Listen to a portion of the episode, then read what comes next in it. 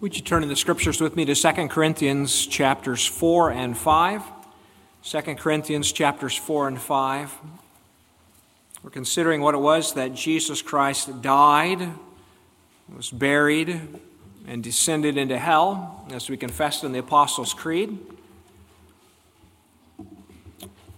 and our death, and the comfort that we have in the face of death. 2 Corinthians chapter 4, begin reading at verse 16, and then we read through the entirety of chapter 5. 2 Corinthians 4 at verse 16, let's give our attention to the God breathed scriptures. Therefore, we do not lose heart, even though our outward man is perishing, yet the inward man is being renewed day by day. For our light affliction, which is but for a moment, is working for us a far more exceeding and eternal weight of glory while we do not look at the things which are seen, but at the things which are not seen, for the things which are seen are temporary, but the things which are not seen are eternal. For we know that if our earthly house, this tent, is destroyed, we have a building from God, a house not made with hands, eternal in the heavens. For in this we groan, eagerly desiring to be clothed with our habitation, which is from heaven. If indeed, having been clothed, we shall not be found naked. For we who are in this tent groan, being burdened, not because we want to be unclothed, but further clothed, that mortality may be swallowed up by life. Now, he who has prepared us for this very thing is God, who also has given us the Spirit as a guarantee. So we are always confident, knowing that while we are at home in the body, we are absent from the Lord, for we walk by faith, not by sight. We are confident, yes, well pleased rather to be absent from the body and to be present with the Lord. Therefore, we make it our aim, whether present or absent, to be well pleasing to Him. For we must all appear before the judgment seat of Christ, that each one may receive the things done in the body according to what he has done, whether good or bad. Knowing therefore the terror of the Lord, we persuade men, but we are well known to God, and I also trust are well known in your consciences. For we do not commend ourselves again to you, but give you opportunity to boast on our behalf, that you may have an answer for those who boast in appearance and not in heart. For if we are beside ourselves, it is for God, or if we are of sound mind, it is for you. For the love of Christ compels us, because we judge this that if one died for all, then all died. And he died for all, that those who live should no longer should live no longer for themselves, but for him who died for them and rose again. Therefore, from now on, we regard no one according to the flesh. Even though we have known Christ according to the flesh, yet now we know him thus no longer. Therefore, if anyone is in Christ, he is a new creation. Old things have passed away. Behold, all things have become new. Now, all things are of God, who has reconciled us to himself through Jesus Christ and has given us the ministry of reconciliation. That is, that God was in Christ reconciling the world to himself, not imputing their trespasses to them, and has committed to us the word of reconciliation.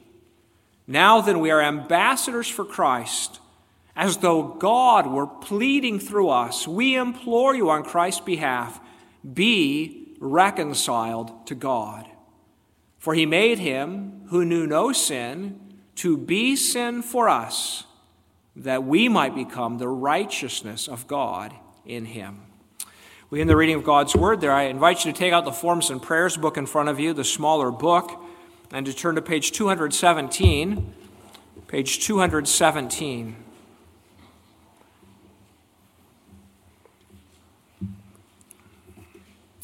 And so we come at page 217 into the Heidelberg Catechism, which is simply a summary of the Bible's teachings. And here it is explaining the words of the Apostles' Creed and why, on the basis of Scripture, we recite those words of the Creed.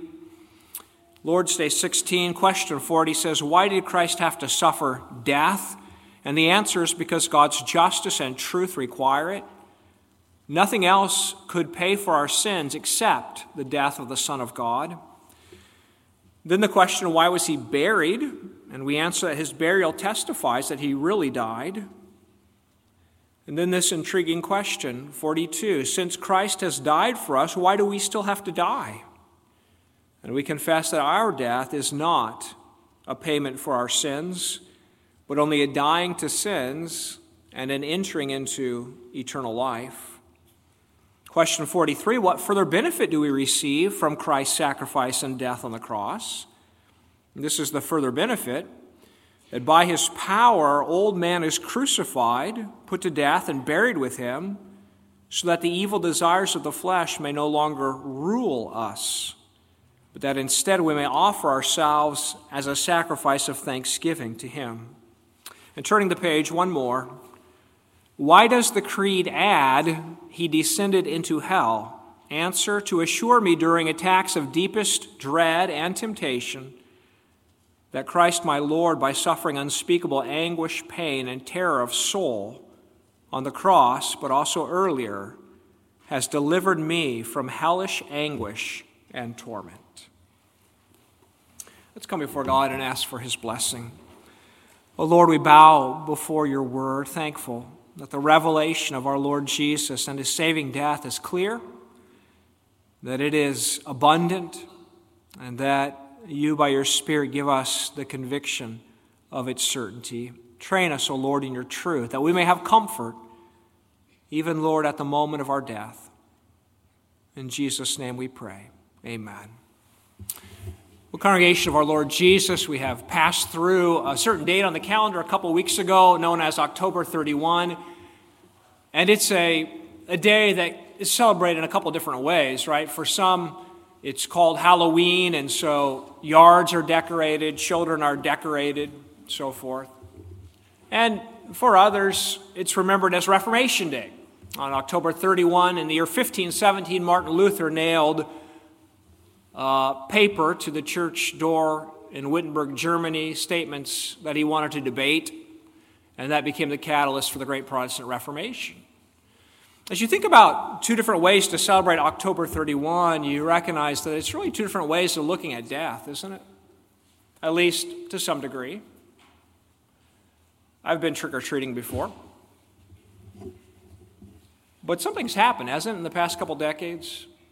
That things have remarkably changed, that yards now are often filled with decorations that are remarkably bloody and gory.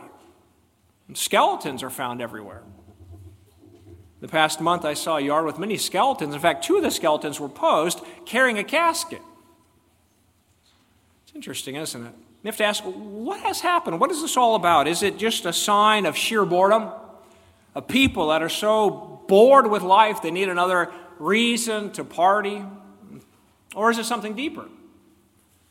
Is it an attempt to trivialize death? Is it a way of dealing with death that we mock it?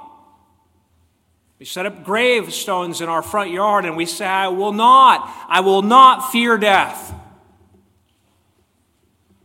Martin Luther feared death. Martin Luther was terrified of death. Not simply physical death, but eternal death. Martin Luther's conscience was was awestruck with, with the gravity of the holiness of God and his righteousness.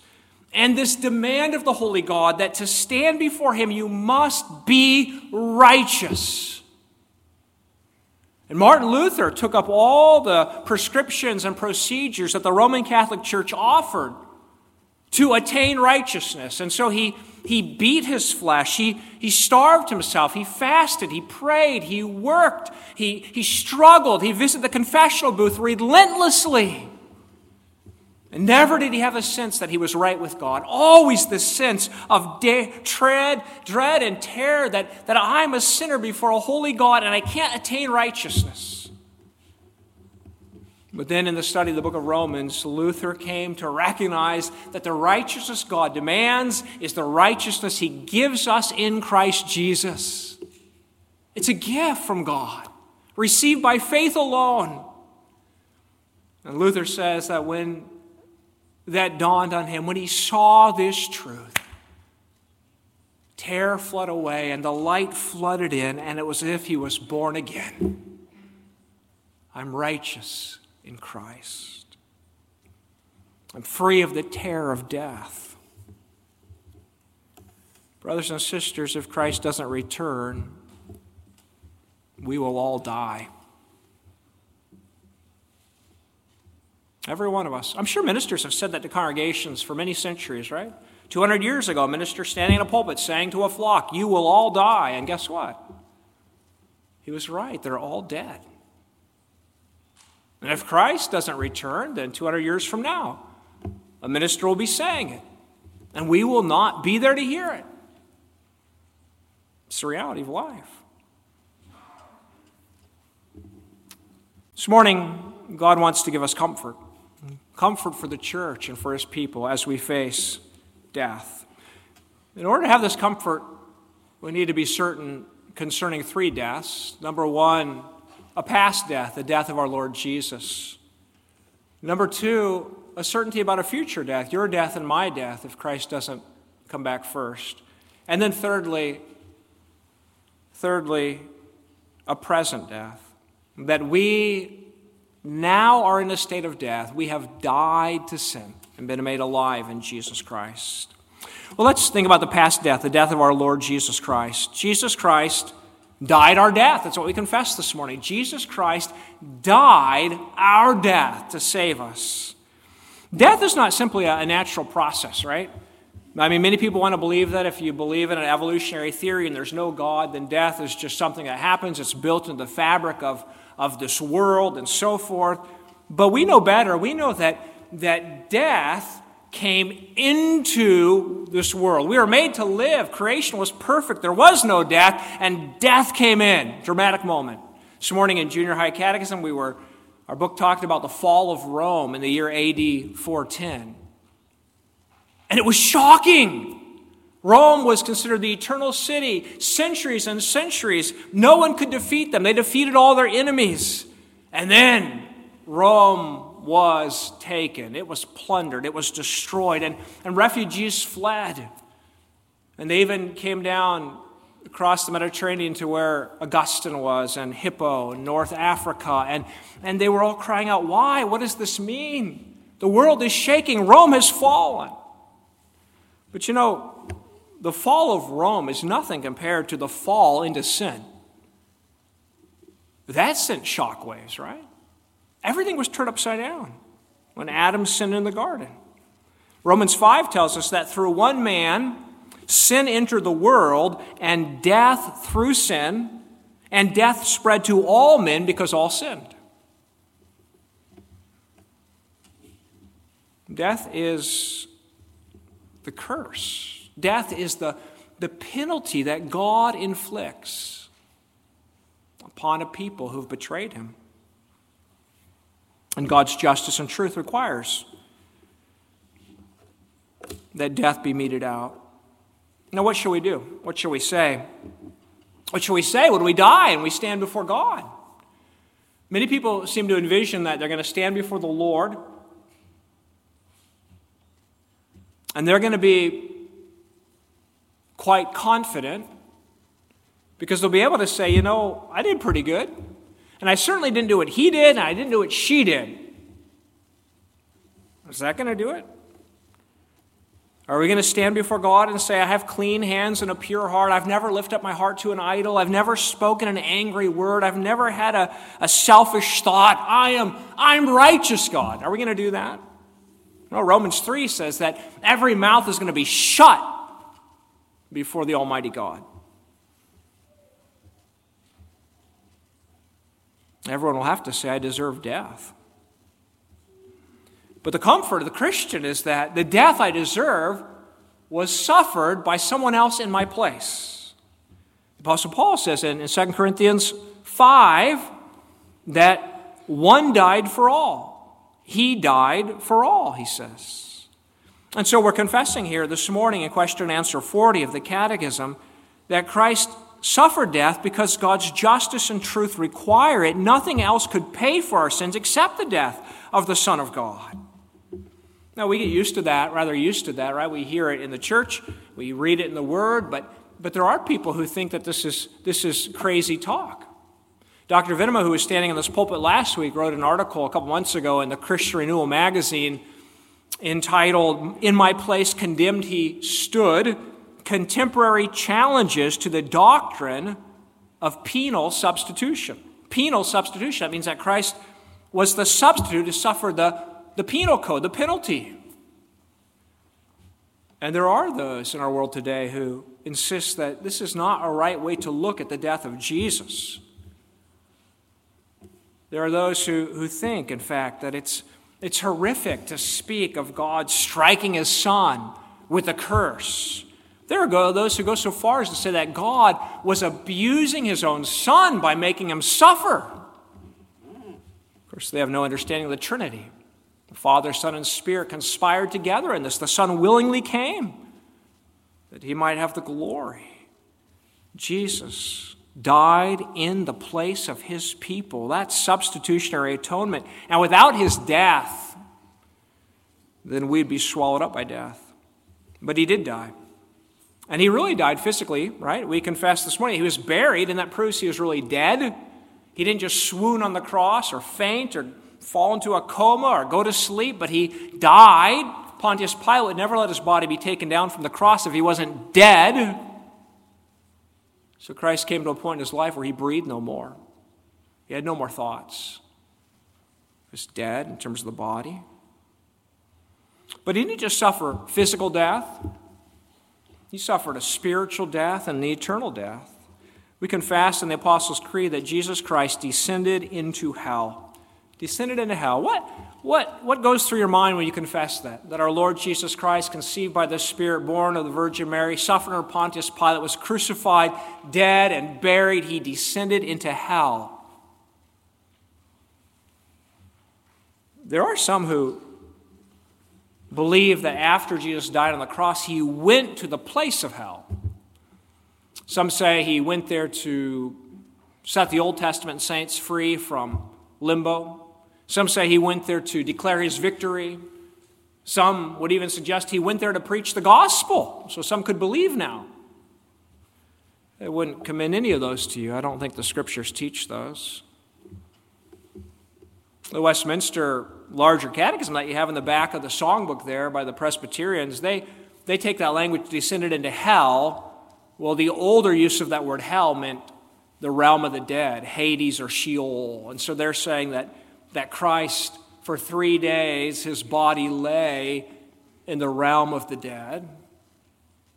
But the Heidelberg Catechism takes it in a different way. And by the way, this article seems to have been added to the creed later. No one's quite certain what the original author meant. But what we have to do is ask what does the Bible say? And every Christian would have to agree with what the Heidelberg Catechism says that on the cross, Jesus suffered hell.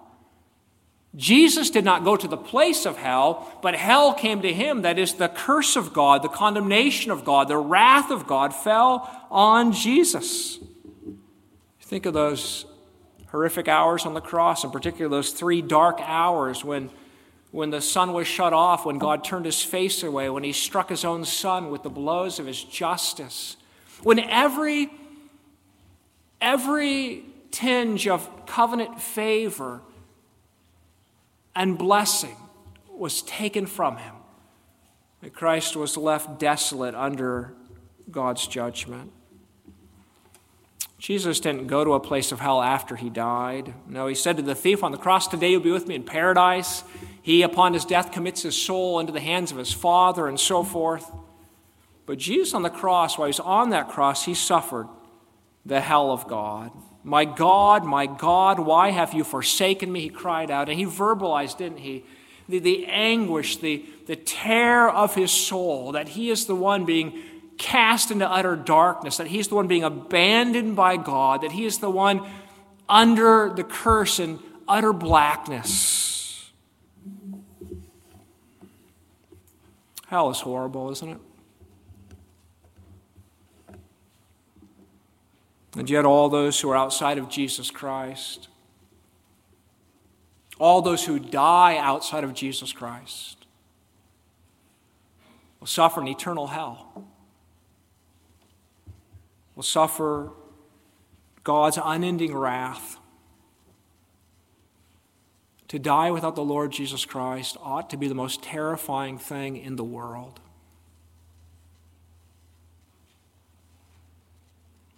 But for those who hear the gospel summons, be reconciled to God.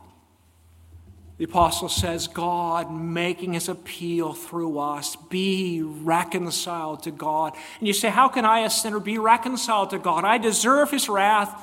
The apostle says, Yes, yes, yes, but God made him who knew no sin, the holy, righteous Jesus. God made him who had no sin to be sin. That is, not to be sinful, but to be the sin bearer, to be the, the cursed one, cursed for our sin. God made him who had no sin to be sin for us, that we might become the righteousness of God in him. What a gospel! What a glorious gospel that God gives his own son, that the son comes willingly. He lives a perfect life. He has no sin. He deserves all of God's favor. And instead, he willingly goes to the cross to be counted as the cursed one, to have all of our guilt heaped upon him, to have the blows of God's justice fall on him in our place to set us free. so that not an ounce of God's wrath remains. The Catechism is very beautiful, isn't it, when it says, Why? Why those words, He descended into hell to assure me during attacks of deepest dread and temptation that Christ my Lord, by suffering unspeakable anguish, pain, and terror of soul, has delivered me from the anguish of hell. You know, that's true in life, isn't it? But that's also true at the moment of our death. Are the jaws of death, is the great chasm of hell opening its mouth to swallow us up as we breathe our last breath? No, we are to be certain that Christ suffered hell so that we never will. That there is no condemnation for those who are in Christ Jesus. Jesus has suffered the fullness of death so that we may be at peace. So we need certainty about a past death. And that brings us then, secondly, certainty about a future death, our death, if Christ doesn't return. Let's think about that in the second place. So we think about death. Our culture obviously is not very good at talking about death. Many refuse to consider it. But as we noted, we're all going to die with or without warning, quickly or slowly, unconsciously or consciously, with no pain or with much pain, we are all going to face that unless Jesus comes first. And we might ask the question, as the Catechism says, you know, if Jesus died for me, then why do I still have to die? Maybe I told you before about a pastor I heard talking about a little boy who came to him after the service. And he said to the pastor, you, you said Jesus died, so we don't have to die. Well, then why did my dad have to die?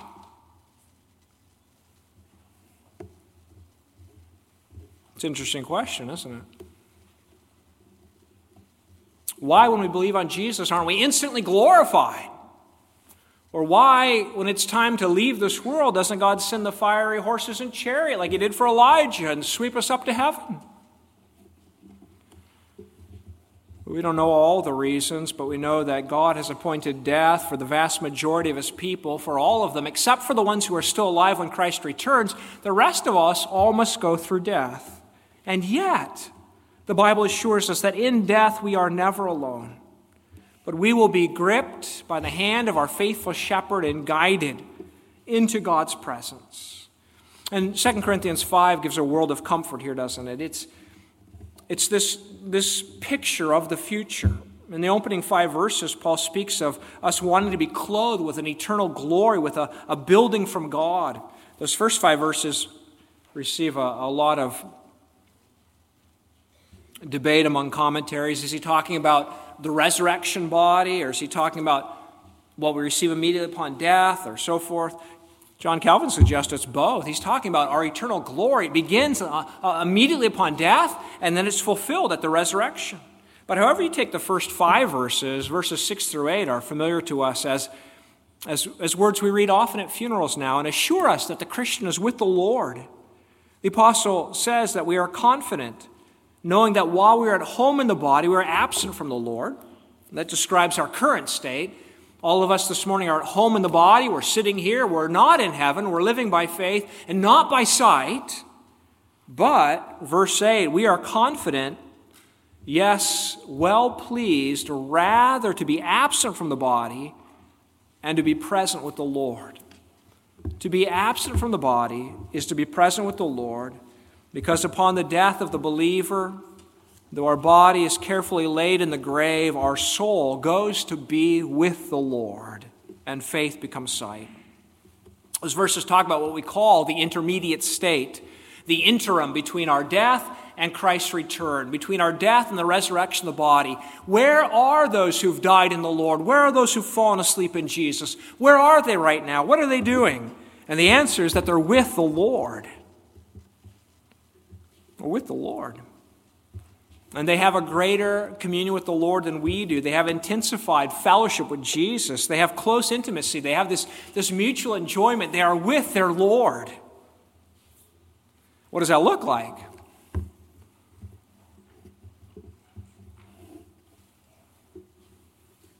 Well, the Bible doesn't tell us all of that, but it tells us it's wonderful. It's greater than we have right now.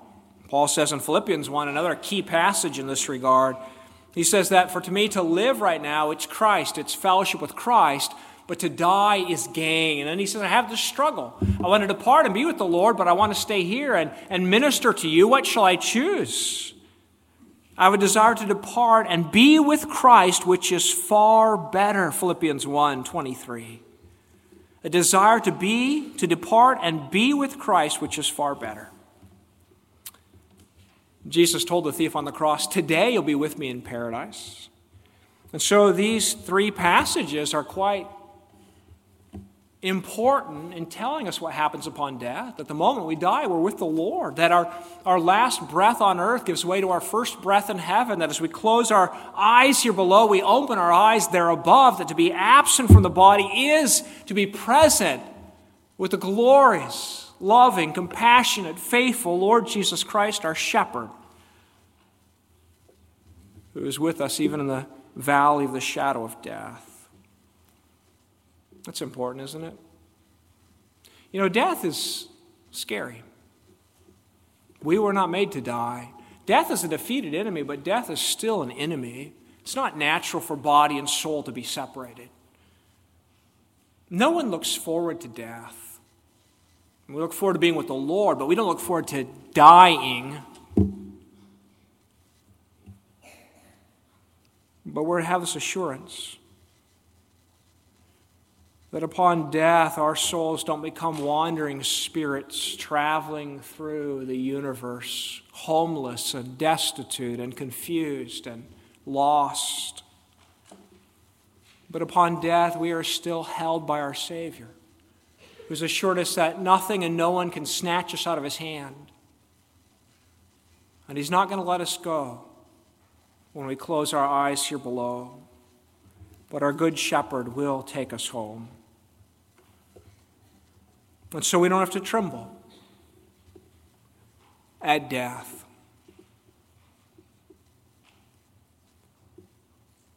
I was thinking about this sermon, studying and so forth, and then driving around. That's what preachers do. You know, they read and they study and pray, and then they drive around. And as they drive around, they, they think. And so you drive past a preacher and he doesn't notice you, he's probably lost in thought about his sermon. But I was, was driving past a school. I was thinking about this. What will be like to die? To die. I was driving through the school zone, and just the moment kids were getting out of school, and it was, it was jam packed with cars on one side of the school, so everyone had to go very, very slow. And then as I went slowly through the crosswalks, in front of the school, there, there are all these parents standing there waiting for their little ones. And just as I drove by, the school doors opened, and out came little ones. And I watched that first boy come out, looked up, found his dad, went right to him, smiled, got the smile back from his dad, and had to get close and bump into him until his dad touched his head or something. And the little girl came out, went right for her mom. That's interesting, isn't it? I bet these little kids, they go to school, I bet they're a little anxious each day. Leave mom and dad, go to school, what's going to happen? But when school's over and they walk out those doors and they spot their parent and they go and they get the smile and they get the touch again, what a sigh of relief. Comforted again. Sometimes we have the idea that this is comfort, and when we die, that's scary.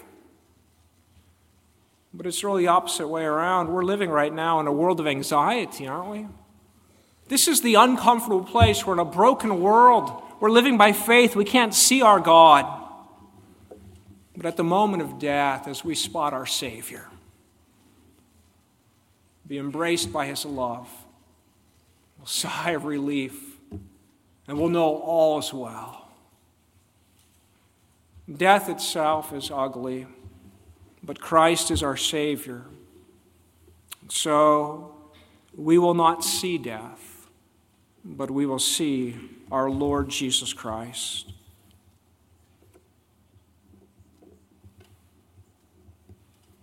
Catechism, when it points out in question 42 some important realities since Christ has died for us, why do we still have to die? Number one, our death is not a payment for our sins. And don't ever think that by your dying that you're atoning for some of your sins, that you're doing something you need to accomplish to get righteous with God. No, as we said, all your righteousness is Christ, given to you freely, credited to your account, and received by faith alone. Your death is not a payment for sin. And even in death, we should be clear we're not suffering death as Christ suffered death. We're not, when we die, suffering death in its full sense. Death is to be banished from God, death is to come under the curse. When we die, our fellowship with God remains intact. His love abides upon us. We don't die in the sense of the curse of death. Jesus said, I say to you, he who hears my word and believes in him who sent me has everlasting life, shall not come into judgment, but is passed from death to life. And he says, Most assuredly I say to you, if anyone keeps my word, he shall never see death. Our death is not a payment for sins. It's only a dying to sin. Notice that, secondly, there, it's only a dying to sin. You know, we speak sometimes about someone who has battled a disease or something, or or grown old and, and gone through lots of suffering, when they die, we say, well, at last, they're finished at last with all the suffering. Do we ever say, do we ever comfort someone by saying, they're finished at last with all the sinning? They're finished at last with that battle of sin. But that is part of dying. In dying, we complete our struggle we enter into rest. And death now has become, then, thirdly, the entryway or the passage now into the beginning of eternal glory. In Christ Jesus, we say, Where, O death, is your victory? Where, O death, is your sting? The sting of death is sin, and the power of sin is the law. But thanks be to God, He gives us the victory through our Lord Jesus Christ. The Lord wants you to be comforted as you think about death the death of our believing loved ones, the death that we may face. Christ has borne the curse, and we may eagerly look forward to seeing the smiling face of our Savior. So we need to be certain about a past death. We need to be certain about a future death. Finally, this morning, we need to be certain about our present death. Our present death. The Bible says that our sinful natures have been put to death, that we've been crucified with Christ, that we have died to sin in his death. And as one writer says, that doesn't mean then that the fight for holiness is over, but that means that the fight for holiness can now begin. Can now begin. If you're united to Jesus Christ by faith, you're united to his death, and that death was the death to sin for you. That is to say, that, that you in Christ's death are free from the power and dominion of sin. It doesn't rule you, it doesn't own you. If you're not united to Christ, or before we were united to Christ, we were slaves of sin. We were forced to serve an old master. But united to Christ by faith, the, the chains fall off, the prison doors open. We are free now. And so the battle against the remaining sin in our hearts can begin. Before, we didn't care about the sin in our hearts. Now we hate the sin in our hearts. And so we want to struggle against it. The apostle says in 2 Corinthians 5 that, that we are confident, yes, well pleased, rather to be absent from the body and to be present with the Lord. Verse 9, therefore, we make it our aim, whether present or absent, to be well pleasing to Him. And then he says again in verse 15 that Christ died for all, that those who live should no longer live for themselves, but for him who died for them and rose again. This is the further benefit of Christ's death. That the old master is defeated. That sin no longer has dominion over us. Before we could not not sin. We could not say no to sin. But now in Christ, we can say no to sin. That's comforting in our trials. Sometimes the desires are so strong, and, and Paul says in Romans 6 you've been baptized into Christ, you've been baptized into his death, you've been raised in his life. So he says, now count yourselves dead to sin. And so when the temptation comes and it seems so strong, I really want to say that. You can say, no, I don't have to say that. I really want to do that. No, I don't have to do that. I really want to feel sorry for myself. No, you don't need to do that. In Jesus Christ, there's grace. And you know, the more that we seek to live a life well pleasing to Jesus, the more we long for heaven and the more we are assured of it. You know, the more you, you, you seek to live for the Lord, to live a life well pleasing, the more you do battle against your sin, the more you long for that day when I'll be finished with the battle. And the more you live for the Lord, the more you begin to realize that He lives in you. And the more you begin to say, I don't belong here. You know, if I ask you this morning, do you feel like an American? I don't know. Guess so. But if we travel to Europe or to Africa or to Asia, then I said, Do you feel like an American? Oh, yeah. I don't belong here. I'm different. If you walk in step with the world, you won't have any sense that you belong to a different kingdom. But if you walk in step with the Spirit, then every day you say, I, I belong somewhere else. I belong to someone else, to my Lord Jesus. You say with the Apostle Paul that the life I live in the body, I live by faith in the Son of God who loved me and gave himself for me. Greater love has no man than this, that he laid down his life for his friends. That's what Jesus did. God commends his own love toward us in this, that while we were yet sinners, Christ died for us. And so we sing, Love so amazing, so divine, demands my soul my life, my all. Be certain about Christ's death. If you believe on the Lord Jesus, that was the payment for all of your sin. Be certain about your death. Nothing will separate you from the love of God in Christ Jesus, your Lord. Be certain about your present death. Count yourself dead to sin, alive to God through Christ Jesus and live for the one who's coming for you. Amen. Let's pray.